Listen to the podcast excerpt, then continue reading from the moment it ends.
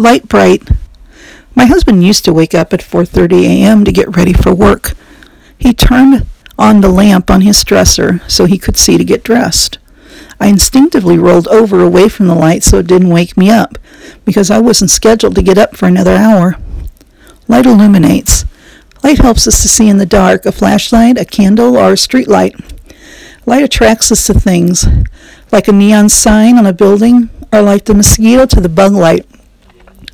Light is also used for medicine, like for the baby with jaundice, or for people suffering from seasonal affective disorder.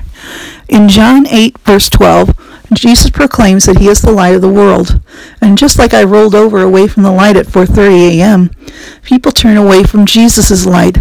The light of Jesus exposes them for who they really are, sinners. Jesus' light floods the darkness in their souls. Jesus said to Nicodemus in John chapter 3 verses 19 and 20, And this is the condemnation that the light has come into the world, and men love darkness rather than light, because their deeds were evil. For everyone practicing evil hates the light and does not come to the light, lest his deeds should be exposed. Jesus' light is the only light that can cleanse the soul of its darkness.